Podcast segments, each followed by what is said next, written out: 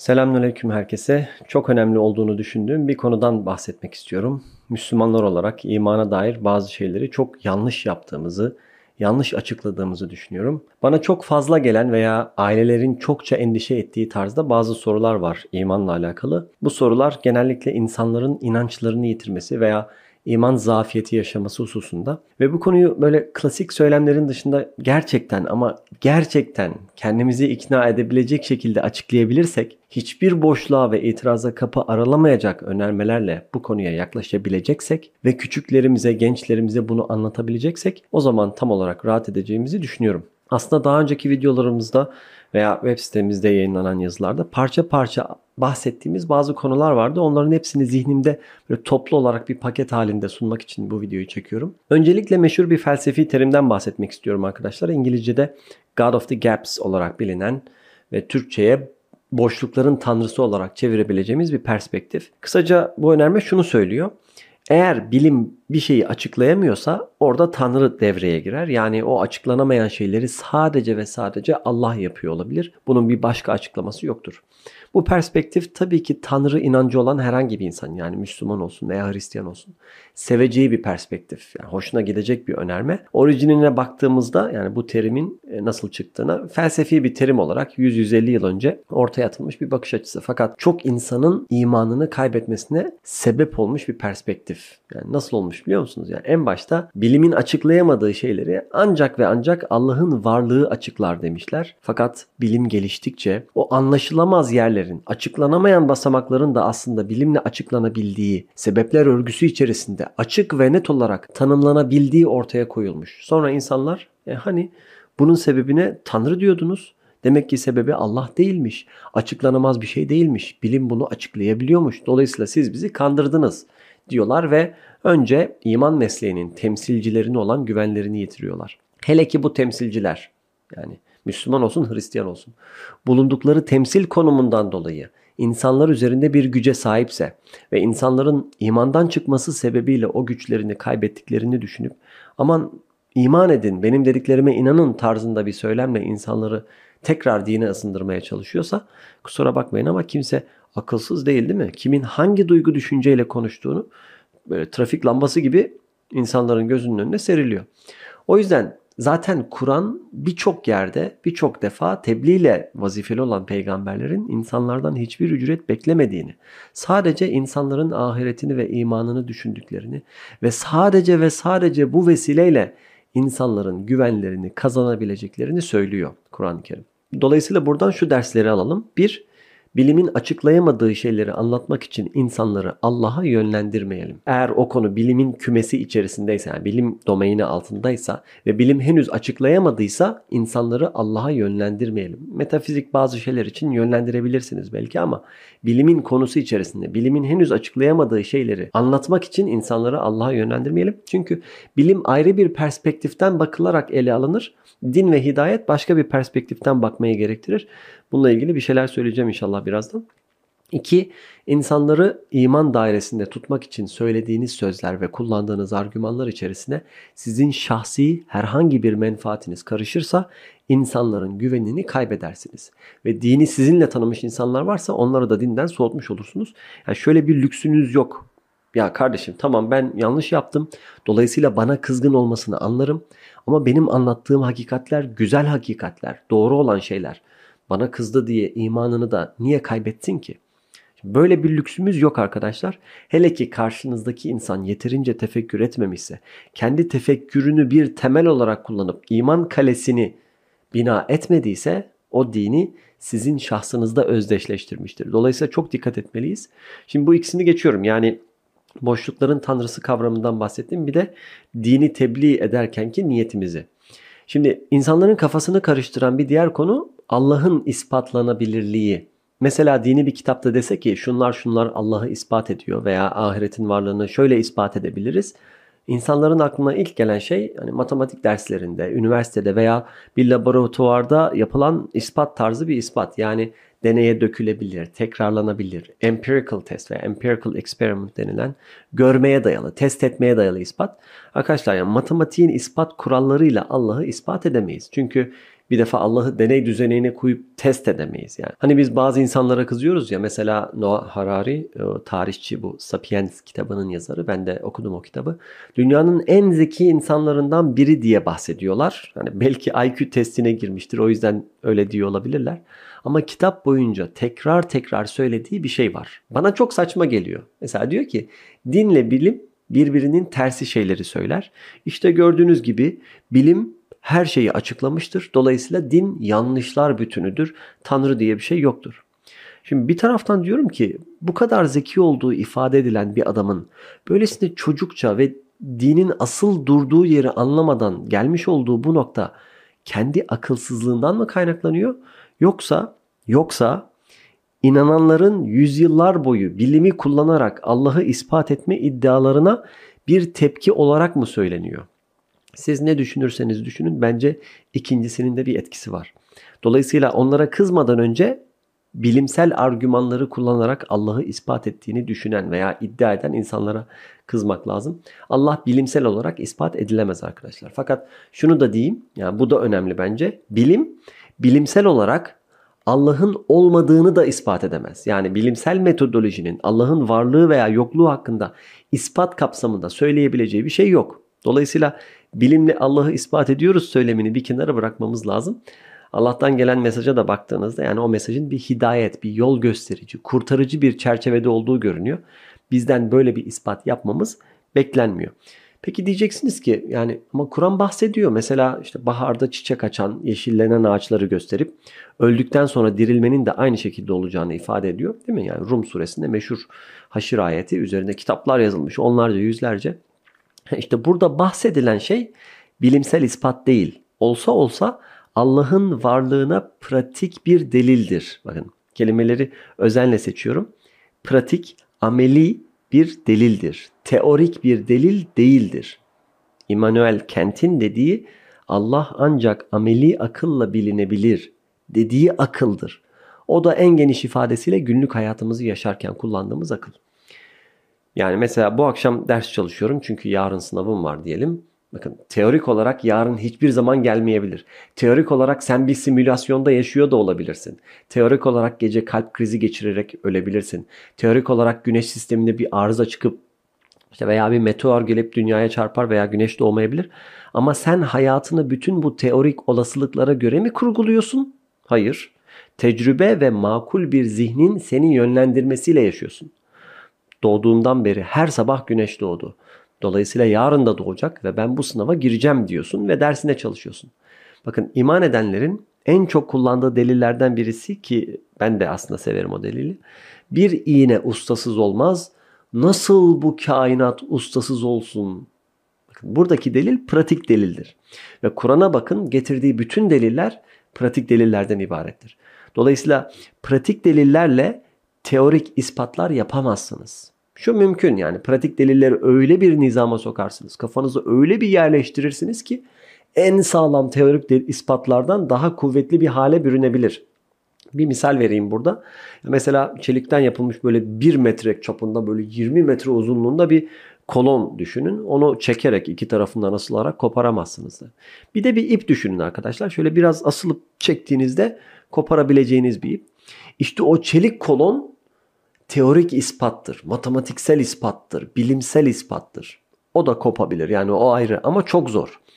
O ince ip de pratik bir delildir. Yani biz pratik deliller sayesinde Allah'ı tanıyıp ona iman edebiliriz. Fakat her bir delil, burası da önemli, her bir delil kendi başına bir ip olduğu için deliller arttıkça o ip önce kalın bir ipe dönüşür. Allah'ın varlığı ve birliği hakkında 10 farklı açıdan tefekkür etmişseniz artık sizin o iman ipiniz 10 ip gücünde kalın bir iptir. Kopması daha da zordur. 100 tane farklı tefekkür yolculuğu içinden geçmişseniz o ip artık geniş bir halattır. Sonra da istersek veya gayret edersek o ipi transatlantik gemileri bile böyle dalgalı okyanuslarda yerine sımsıkı çakacak halatlara dönüştürebiliriz. Zaten okuma, öğrenme, tefekkür etme. Niçin yapıyoruz bunları? Yani teorik olarak bir tane ispat yetebilirdi imanın ölüme kadar sağlam bir şekilde kalması için teorik olarak bir tane ispat yetebilirdi. Fakat biz sürekli öğreniyoruz. Değişik bakış açılarının peşinden koşuyoruz. Tefekkür ediyoruz. Niye? Çünkü pratik delillerimizi artırıp Allah'a tutunduğumuz o ipin daha da sağlam olmasına gayret ediyoruz. Bir fırtınada bizi alıp götürmemesi için güçlendiriyoruz. Ha, bazılarınız diyebilir ki niye Kur'an'ın getirdiği delilleri zayıf gösteriyorsun? Arkadaşlar ben aradaki farkı göstermek için yani teorik ve pratik delillerin farklılığını göstermek için böyle bir misal vermiş oldum. Yani kimi için tek bir Kur'ani delil yeterli olabilir. Çok sağlam olabilir. Benim için yeterli mi?